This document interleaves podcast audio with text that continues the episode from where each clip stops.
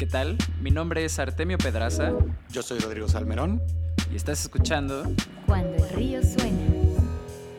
En este episodio platicamos con Renato Picard, CEO y cofundador de Urban, la red de movilidad inteligente que está revolucionando el transporte público en México. Charlamos sobre efectos de red, pivotear en tiempos de crisis y sus mejores consejos para nuestra comunidad de emprendedores. Bienvenidos. Cuando el río suena. ¿Qué tal? Bienvenidos a todos a Cuando el río suena, el podcast en el que invitamos a expertos y profesionales del mundo de la tecnología y la innovación para que compartan con nosotros sus mejores insights y consejos para construir negocios saludables de Internet. El día de hoy me acompaña mi socio Rodrigo Salmerón. ¿Cómo estás, Ro? ¿Qué tal? Muy bien, muy bien. Qué gusto. Y Renato Picard. ¿Cómo estás, Renato? Todo perfecto, excelente. Muy feliz de, estar acá. Qué, qué, gusto tenerte, tenerte en este espacio. Justo eh, te voy a dejar presentarte un poquito a ti y a, Urban, que es lo que te trae aquí para la gente que nos está escuchando. Renato es CEO y cofundador de Urban, una startup. Nacieron aquí en México, ¿verdad? Sí, eh, correcto. Cuéntanos el pitch del elevador. ¿Qué es Urban?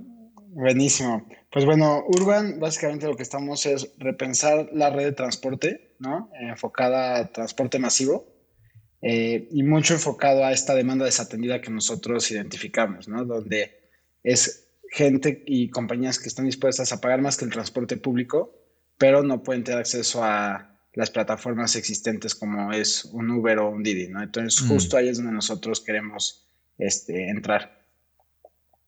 Genial. O, sea, es como yo que no me, que me gusta moverme en transporte público, pero no quiero que todos los días me tenga que mover en un Uber o en un Didi que puede salir más caro, como tener esta otra alternativa de transporte público eh, que está como in between agarrar el micro que ya está en condiciones deplorables desde mediados de los noventas a agarrar un Uber todos los días que literal se puede convertir en, un hoyo directo en la alcancía de tus ahorros, ¿no?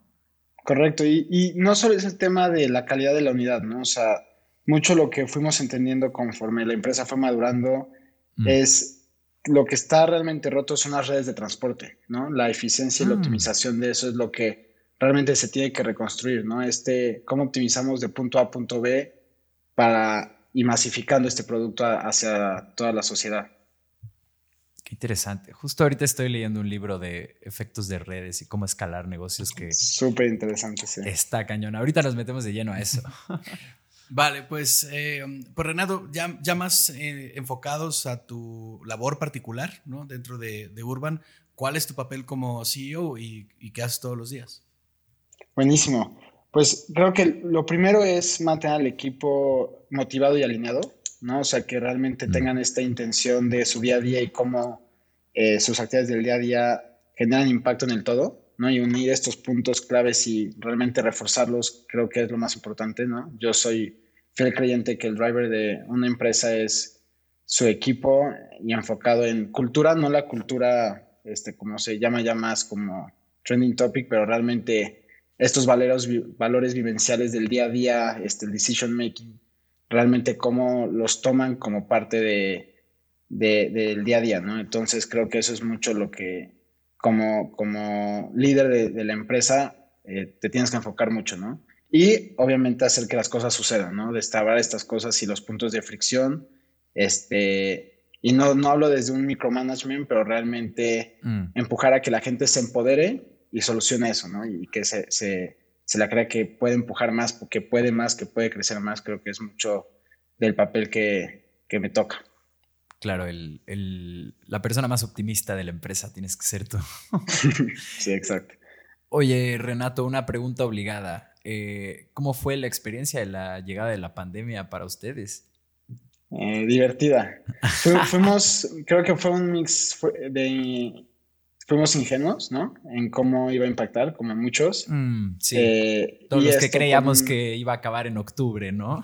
Exacto, sí, sí, sí. Justo llegamos eh, ya en la oficina y dijimos al equipo, pues nos vemos en un par de meses, este, tranquilos, ¿no? Todo bien. Entendiendo que nuestra industria, pues iba a ser la industria más afectada, ¿no? Con esto del tema del paro y falta nada de movilidad. Justo. Eh, pero creo que también algo que siempre Urban se ha, ha resaltado es en el tema de eh, flexibilidad, ¿no? Y sí Mm. somos siempre muy buenos en, en ser ágiles, en adaptarnos a las necesidades y creo que el COVID nos potencializó mucho en eso. Mm. Eh, y bueno, un poquito para como darles contexto de lo, cómo nos fue a nosotros siendo una empresa de movilidad, pues básicamente nuestro vertical core, que nosotros llamamos Urban City, que es muy enfocada a la parte de transporte urbano, pues básicamente se fue a, a cero, ¿no? En cuestión de dos semanas.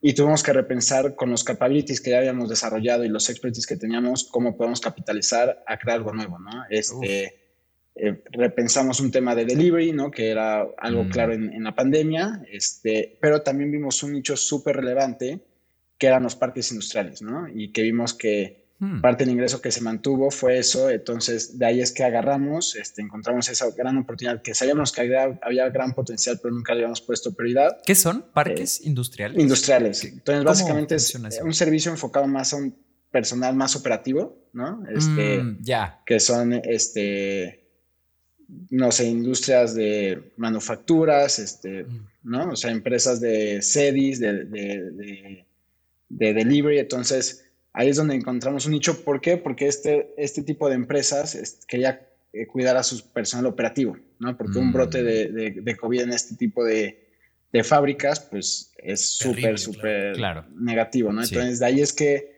eh, encontramos ese nicho que nos, nos encantó, este, recuperamos en cuestión de meses el revenue y al final del año del 2020, pues logramos duplicar el, el ingreso que teníamos por COVID, ¿no? ¿qué tal?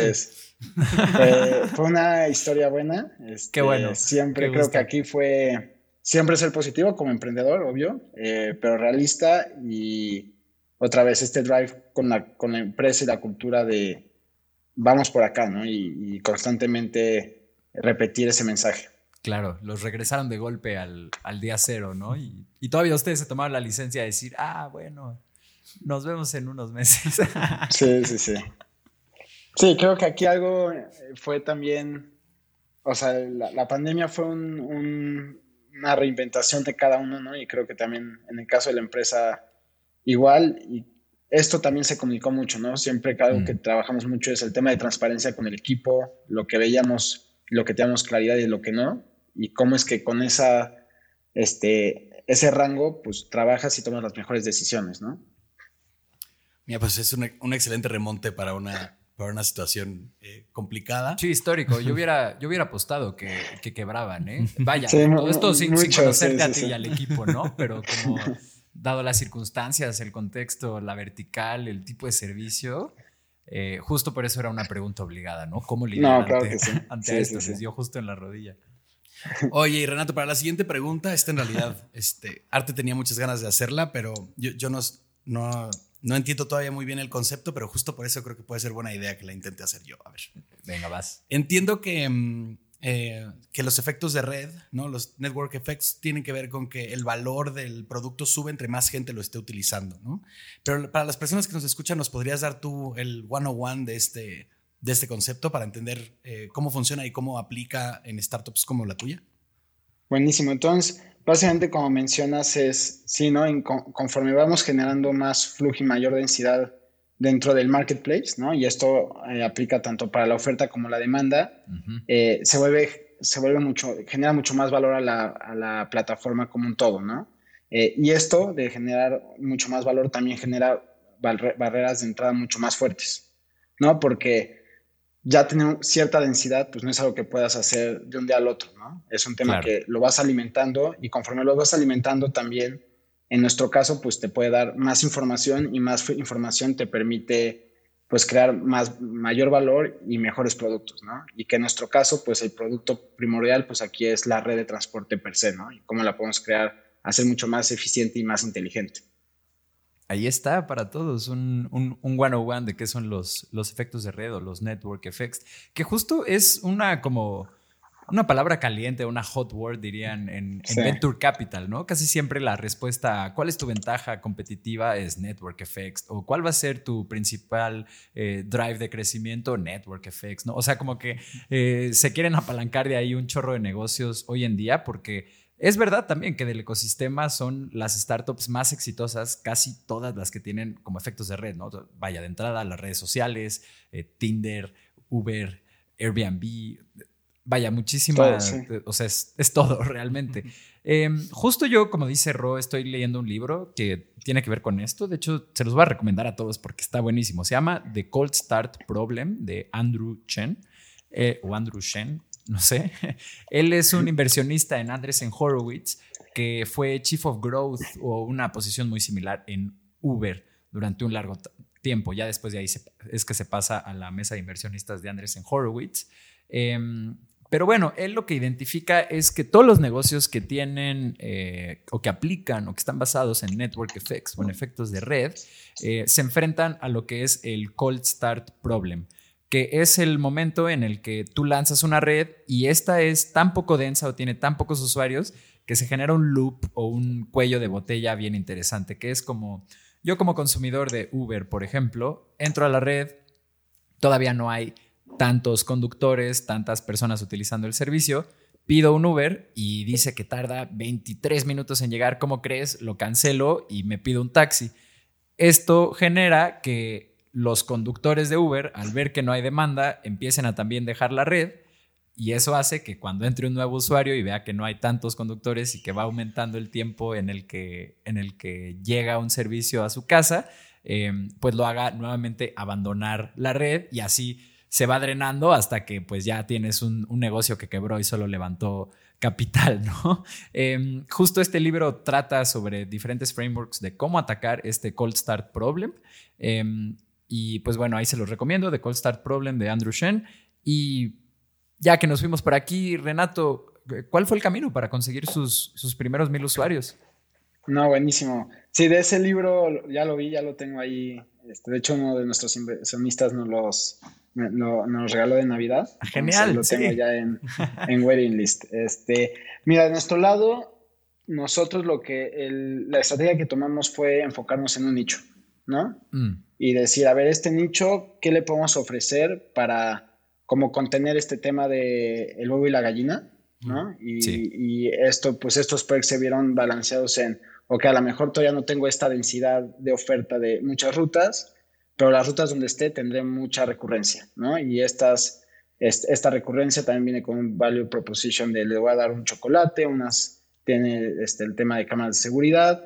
Entonces, con eso fuimos como construyendo este, y con un pricing point más accesible que hacía que las barreras de entrada para el usuario fueran mucho más fáciles de decir, porque cuando hablas de movilidad, pues el, que un usuario adopte un nuevo forma de movilidad es duro, ¿no? O sea, yo llevo cinco años haciendo una misma forma de movilidad, ¿por qué voy a probar algo nuevo, ¿no? Si lo existente, pues, me funciona relativamente bien. Claro. Entonces, eso es lo que mucho analizamos, ¿no? O sea, realmente, ¿cuáles son esos precios que tenemos que en el corto plazo dar para empezar a capturar esta mínima densidad crítica para empezar a construir estos network effects, ¿no? Que, eh, como mencionas, pues Sí, ¿no? O sea, si en esos momentos de cuando estás empezando no logras agarrar esa, ese momentum, pues es un loop donde es muy difícil salir y empiezas a solo perder credibilidad, ¿no? Que eso para nosotros fue sumamente importante, temas de experiencia, o sea, tenemos esta visión de cada usuario que entrara a la, a la, Urban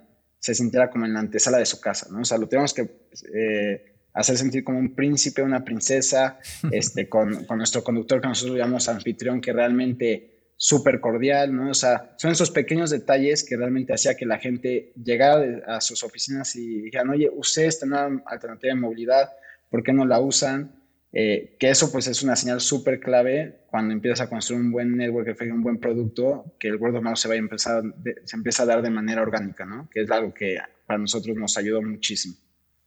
Mm, fantástico. Entonces, se concentran en, un nicho. ¿Este nicho cuál fue? ¿Como transporte corporativo o, era una colonia? O, Entonces, por un lado fue eh, tema geográfico, nos enfocamos en Santa Fe, ¿no? Mm. Que era ah, pues este, el, famoso Mordor donde es complejo llegar y en tres este, rutas claves, ¿no? Este, eso fue por un tema más, digamos, de geográfico y espacial. Y por otro lado, este, quiénes son nuestros usuarios, ¿no? Y donde mm. ahorita queríamos premiar. La visión es poder premiar este, ¿no? los ciudadanos como tal, entonces que realmente podamos como romper los estigmas de, de, este, de, este, de sociales ¿no? y de, mm. económicos, que es un poco nuestra visión, pero sabemos que en este momento, con nuestra propuesta de valor, pues podemos solo llegar a cierto mercado, ¿no? Entiendo. Eh, que era de un cierto rango de ingreso, entonces fue donde nos enfocamos, también nuestro performance, toda la parte de marketing ha enfocado la comunicación a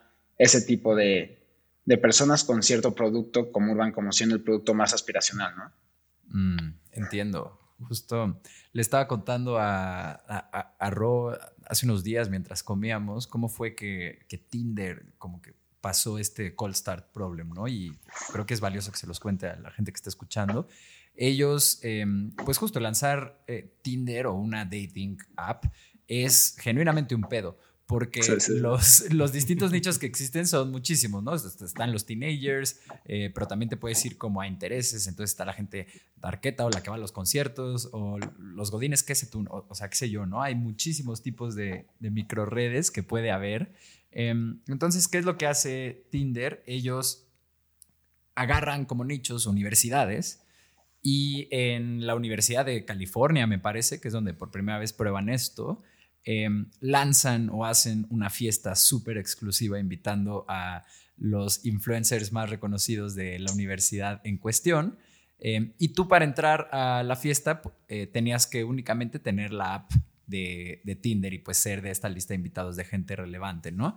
Em, ¿Qué es lo que pasaba? Las fiestas se llenaban, eran barra libre, eran eh, pues el college dream, ¿no? Y al siguiente día toda la gente tenía la app eh, y empezaban a interactuar con ella y descubrieron este growth hack que después lograron replicar de universidad en universidad. Eh, pero es justamente muy similar, ¿no? Agarran un pequeño nicho, hacen una red atómica y a partir de ahí, pues tratas de copy-pastear el, el, proceso donde se pueda y donde, donde no se puede, pues tuiqueas, pero, pero mínimo ya tienes la primer red echada a andar, que es lo más, que es lo más difícil. Vámonos al, al primer y único corte de este capítulo. Siempre me pasa eso. Em, les recuerdo a toda la gente que nos esté escuchando que en cuandoelriosuena.com pueden encontrar el call to action de este programa para recibir una notificación cada que saquemos un capítulo nuevo y de igual manera el link a nuestra comunidad de Discord donde yo quiero personalmente y desde mi corazón pedirles que se unan si tienen una startup o si son líderes en una startup de tecnología o si están pensando emprender una startup de tecnología. Esta comunidad se llama Latam Startup. Estamos reuniendo a todos los emprendedores y líderes de emprendedores en Latinoamérica en este espacio para conocernos, para compartirnos recursos, para compartir nuestro pitch de elevador. Vengan, conozcámonos y conectemos. Regresamos.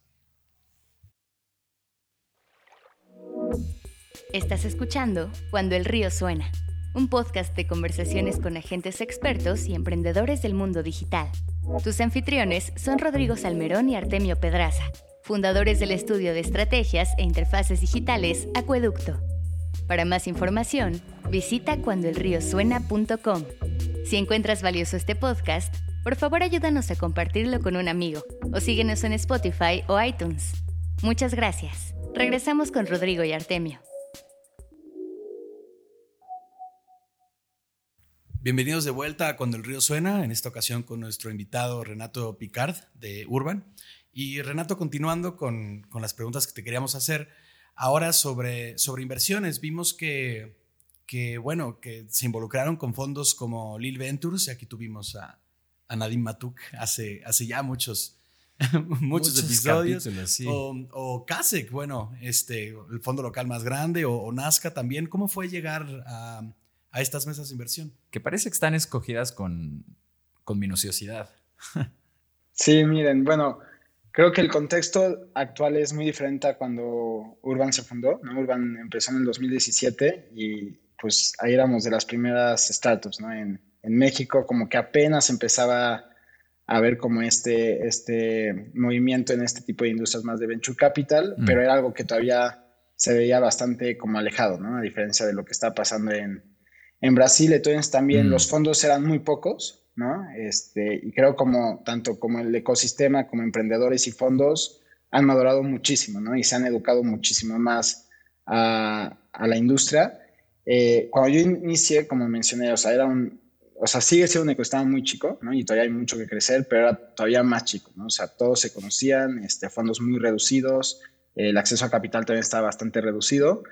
Eh, y bueno, creo que al principio lo primero fue el, este, pues, esta primera inversión, ¿no? Que fue la, la CID, donde pues ahí los partners que confiaron en, en, mi socio Joao y, en mí, pues fue este, Dila Capital y Mountain Nazca, ¿no? Que pues la apostaron teniendo cinco unidades este, a una industria que es altamente regulada, pero con un mercado gigante, ¿no? Y creo que eso fue lo que les encantó, ¿no? Por un lado, ¿no? Este mercado tan, tan grande que hay en Latinoamérica, donde hay una infraestructura súper deficiente, y con una gran adopción a, nuevas alternativas, este, y con un nicho que, a diferencia de otros países, pues tienen una capacidad de pago bastante alta, ¿no? O sea, cuando lo pones en comparación de un India o, o África, pues Latinoamérica es bastante atractiva ahí. Cañón. Eh, entonces, creo que eso fue por un lado. Este, y el segundo, ¿no? Que nos han comentado fue también eh, cómo colaboraba y cómo era mi relación con mi socio Joao, ¿no? O sea, creo que es algo mm. que también,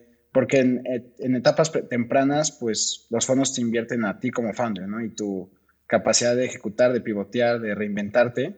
Eh, y creo que mucho esta colaboración y relación que, que, logramos este, Joao y yo, pues fue algo que también ¿no? dio bastante certeza de, de querer invertir en, en, la compañía, porque bueno, cuando estás fundando una empresa, ser fundador solo es muy duro. Eh, si tienes un socio, un socio donde te puedas como apoyar en los momentos duros y están los dos muy alineados, pues se vuelve súper, súper poderoso, ¿no?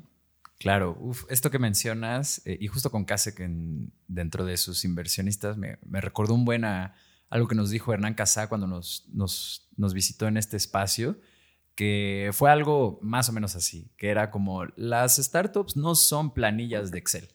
Las startups son visiones, son un equipo fundador y son personas que en ese momento pareciera que no pueden atender a otro llamado más que al de su startup. ¿no? Entonces, justo esto que mencionas de que en un inicio apuestas por el fundador, apuestas por el jugador, no por, no por la marca del equipo realmente. Y bueno, y ahora que... Perdón. no, no y, sí, creo que totalmente de acuerdo y creo que es algo que también pasó con, con Case cuando eh, formalizamos la relación y fue este, ¿no? También este propósito y cómo realmente y genuinamente estás motivado y, todo tu día y todas las horas estás pensando en ese propósito, ¿no? Y esa obsesión en ese propósito en construirlo, para mí es súper poderoso, ¿no? Obviamente, experiencia y todo ayuda muchísimo, porque, bueno, yo, yo soy un emprendedor joven, ¿no? Empecé a los 23, entonces pues me tocaron mis cicatrices. Chavito. Este, eh, pero creo que obviamente me, hubiera encantado tener más experiencia, pero también ahí estaba el propósito, ¿no? Y pues propósito e inteligencia pueden lograr cosas súper poderosas. Claro, sí, uff, 100%, tal vez, tal vez todo. Por lo menos negocios que crecen año con año. Em, ahora que Urban lleva casi seis años en el mercado, ¿Qué fue lo más importante que ustedes tuvieron que, resolver cuando estaban, cuando estaban empezando? ¿Cuál fue el, reto más grande que, era como la preocupación mayor? Creo que el inicio fue, fueron este, rondas de inversión, ¿no? O sea, donde mm. estaba la, cabeza más y más en el contexto donde el acceso a capital era más reducido. Claro. Eh, pero creo que eso es, todos los emprendedores eh, tienen, creo que la misma respuesta y creo que la segunda es talento, ¿no? El acceso a buen mm. talento, eh, ¿no? Si bien antes era un tema de credibilidad de startups, de decir, oye, estoy dispuesto a, dejar ese trabajo por una empresa de recién creación, ahora ha cambiado a, hay tantas empresas de recién creación con, que tienen un propósito, una visión súper agresiva, que también ahora estamos peleando por ese talento, ¿no? Eh, que es súper positivo para todos y para México, este, pero creo que ha sido el, segundo reto. Y el tercero, creo que es un tema más personal, ¿no? De mantenerte con cabeza fría independientemente mm. de las circunstancias, ¿no? Y es algo que todos los emprendedores van a sufrir y es nada más aceptarlo, tomarlo con, de la forma correcta y, seguir, ¿no? Este, entender que, y se los prometo, ¿no? Siempre vas a ver ups and downs y es súper normal. Entonces, ya cuando aceptas eso como una normalidad, ya puedes como continuar y seguir con, con el momentum porque pues, necesitas operar la, empresa y, y, maximizarla, ¿no?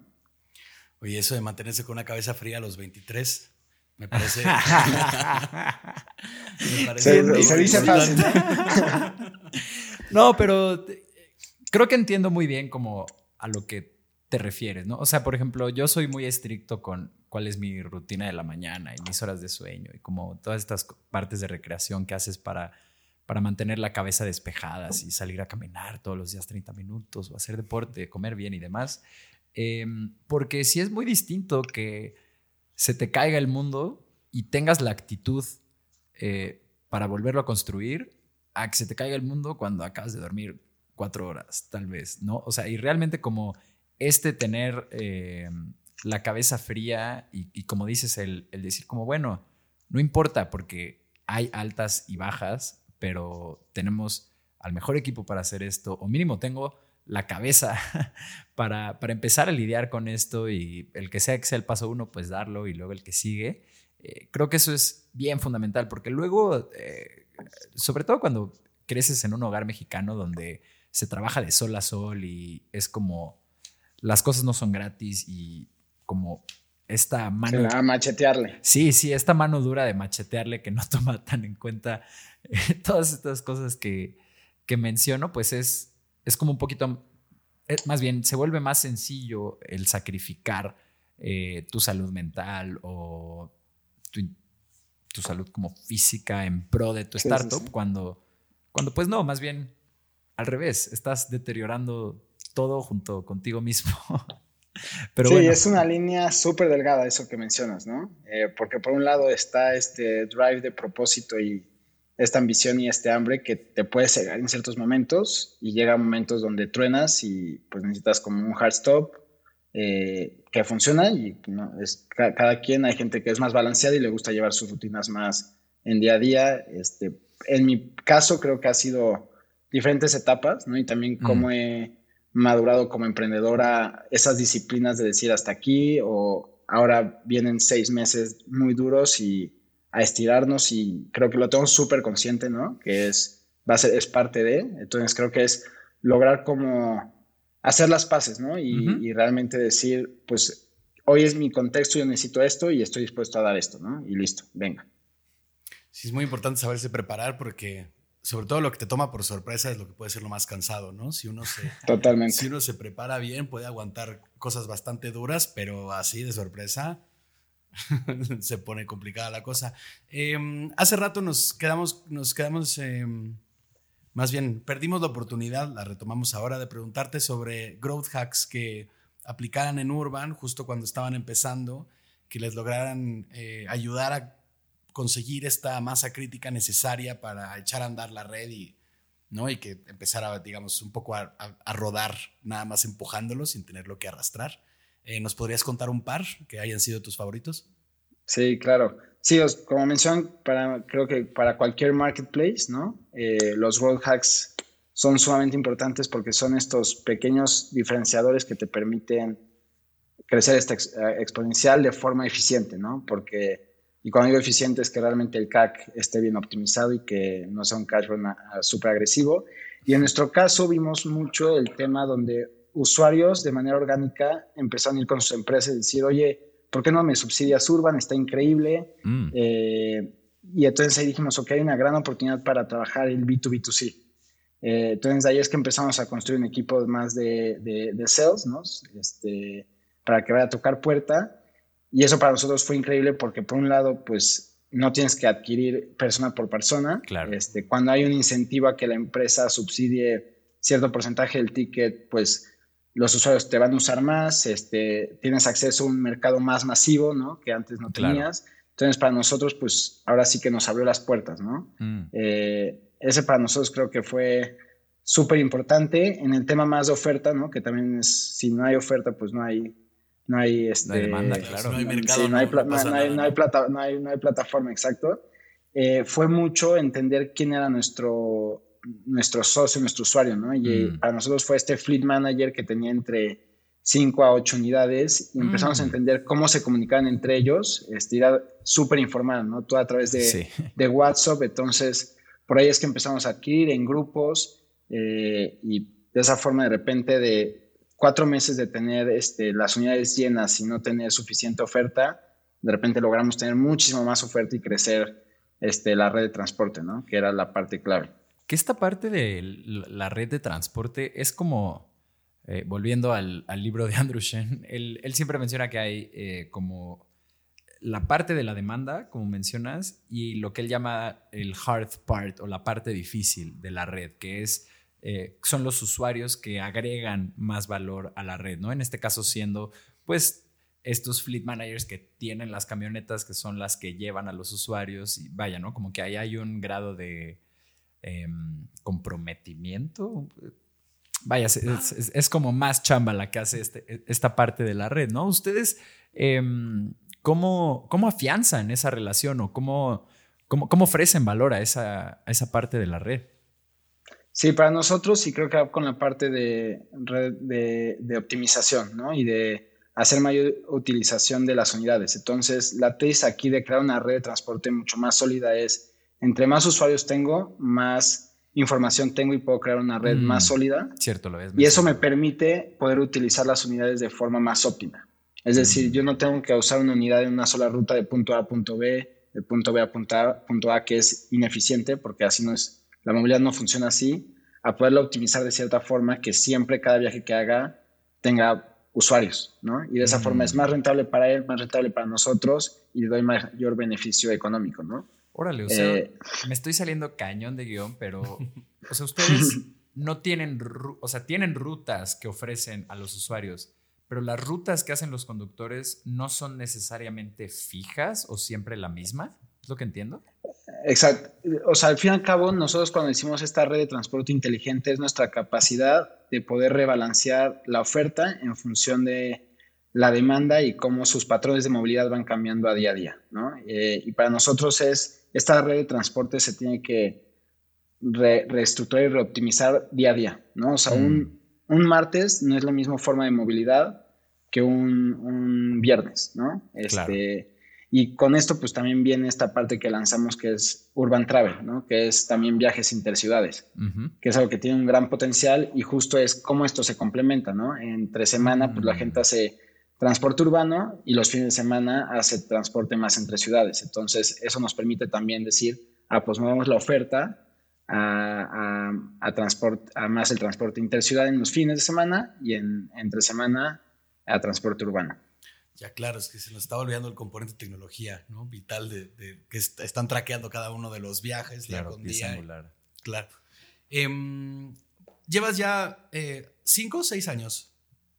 Cinco y, cacho, Cinco, sí, poquito y cinco, sí. Y en, y en estos cinco y, cacho años que llevas ya en Urban, eh, ¿cuál dirías que ha sido tu lección más grande en este, en este emprendimiento? Así que que realmente la veas hacia atrás y digas, ah, es, hay un antes y un después de Urban cuando entendí esto en particular? Eh, a ver, bueno, a ver, voy diciendo, digo como tres, te voy diciendo hasta bien, primero la mente. Y, al final nos dices la ganadora.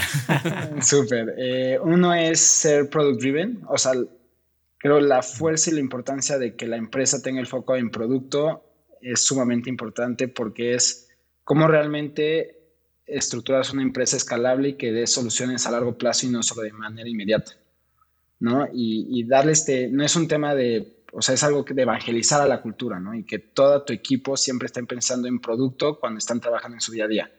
Entonces es algo que, una lección que, aprendí, que me hubiera encantado desde el principio meterme mucho más empujar esta, esta relevancia. Eh, el segundo es también, ¿no? Métricas, o sea, y creo que es esta disciplina de números, números, números, este, ¿no? Argumentos con, sin números, pues son opiniones. Y, otra vez, ¿no? No solo es un tema de accesibilidad a los datos, pero es un tema cultural, ¿no? De que realmente la gente eh, argumente con, con, data, porque es muy fácil caer en decisiones este, rápidas, pero no efectivas, ¿no? Este, y el tercero, para mí es, independientemente que es durísimo emprender, creo que nunca olvidar divertirse. O sea, es muy importante y nunca olvidar por qué estás ahí, ¿no? O sea, y replantearte el por qué estás ahí, por qué quieres estar ahí, qué estás generando, por qué empezaste en primer lugar. Este, y eso comunicárselo al equipo es sumamente importante, ¿no? Porque si tú en un día no estás alineado contigo mismo, eso se refleja este, a la empresa. Y diría uno cuarto que ahorita que me, me, acordé, que es todo lo que hagas como, como CEO y como founder se potencializa a toda la organización, ¿no? Mm. Tanto bueno como malo. O sea, cualquier pequeño detalle eh, se refleja, ¿no? Entonces creo que un gran aprendizaje es esa atención y no quiere decir que sea súper robótico, pero tener presente que el poder de potencializar eso y replicarlo tanto a lo negativo como a lo positivo es increíble, ¿no? Claro, todo, todo cuenta, ¿no? Sí, sí, sí. Vaya, pues, todo, gustaron ¿eh? mucho todas, ¿no? Ya no, no, no queríamos escoger ya. Sí, justo lo que iba a decir, que, que, mejor, que mejor todos se quedaran con los cuatro. Em, bueno, Renato, em, ¿cómo está conformada tu, tu C-Suite y qué recomendaciones le podrías dar a otros emprendedores que, que apenas están por formar la suya? Eh, primero es el socio, ¿no? O sea, no lo hagan solos eh, y encuentren un socio que realmente se complementen, que compartan mismos valores, eh, o sea, y escuchen esa intuición, ¿no? O sea, es sumamente importante. Eh, que estén alineados y que estén alineados en lo que están construyendo. No emprendan por emprender, o sea, es un camino largo, ¿no? O sea, no es algo de, ay, es momento de emprender, todos lo están haciendo, yo quiero emprender. O sea, realmente... quiero ser un unicornio.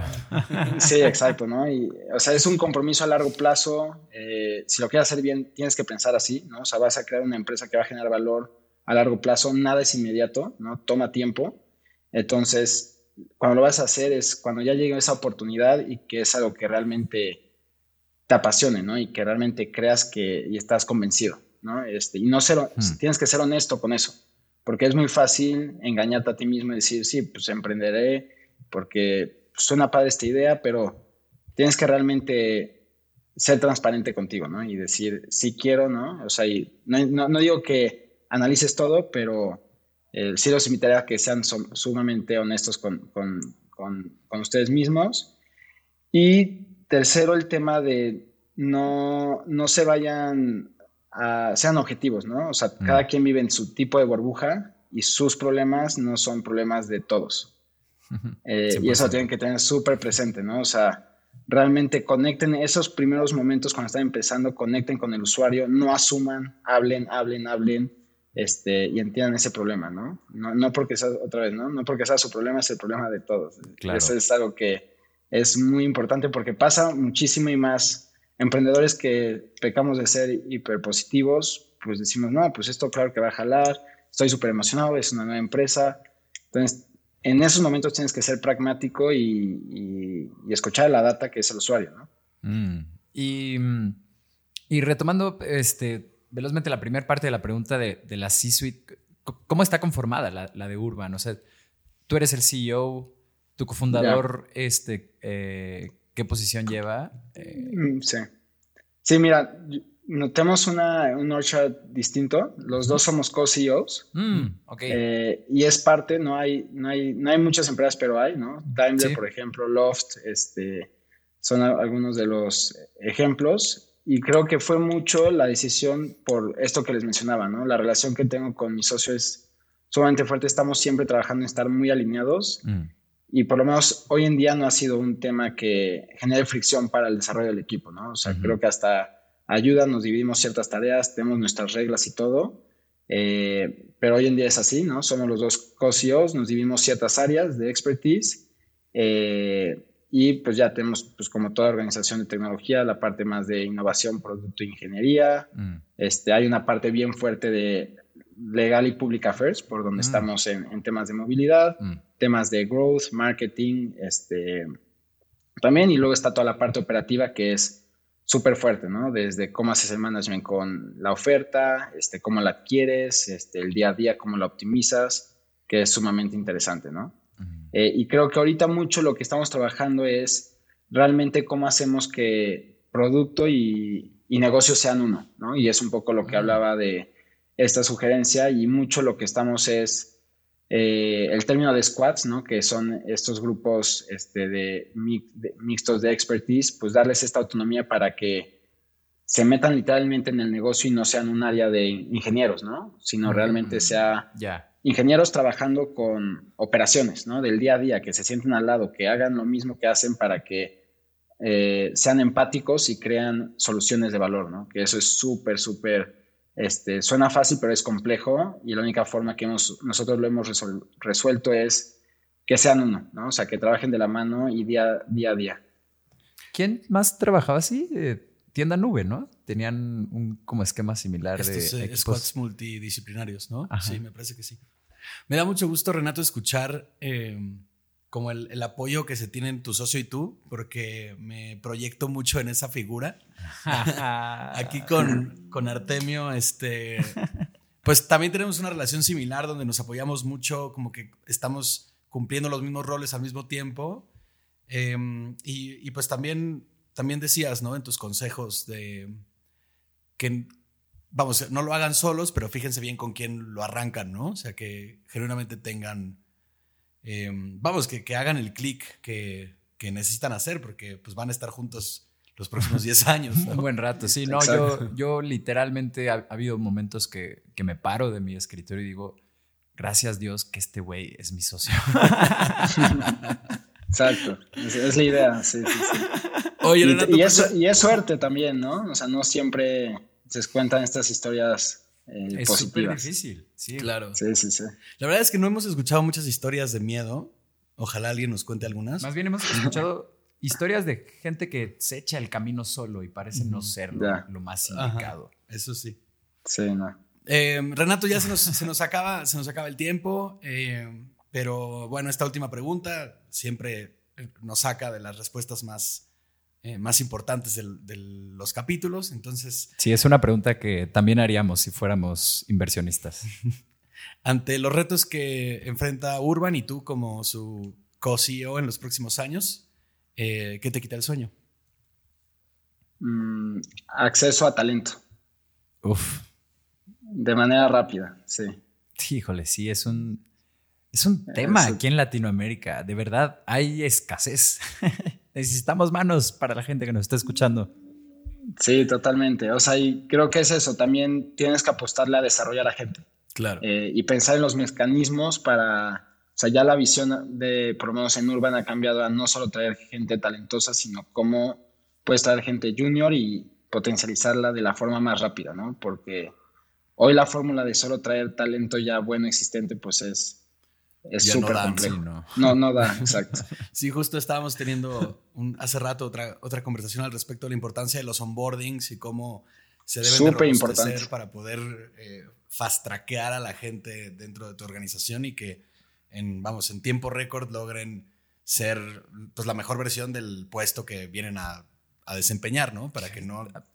Yo jamás, Totalmente. jamás me esperé que cuando fundáramos este podcast íbamos a hablar tanto de talento y tanto de cultura y ahora pues casi casi que no hay capítulo en el que diga que, en el que no diga que, que, es la pieza angular de cualquier negocio exitoso, su gente y su cultura. 100%, sí, sí, sí. Vale, pues llegamos al final de este capítulo, Renato. Muchísimas gracias por tu tiempo y esta conversación tan, tan rica y agradable. Eh, le recuerdo a todas las personas que nos están escuchando que en cuandoelriosuena.com está el call to action de nuestra newsletter en la que si se suscriben nosotros prometemos mandarles un recordatorio cada que salga un capítulo nuevo y también el link a nuestra comunidad de Discord en la que estamos reuniendo a todos los emprendedores y líderes de startups en Latinoamérica. Así que si tienes un emprendimiento o si estás pensando en arrancar uno y buscas un lugar con gente como tú, este es el espacio. Para eso es ese Discord. Sin más, nos vemos en la próxima.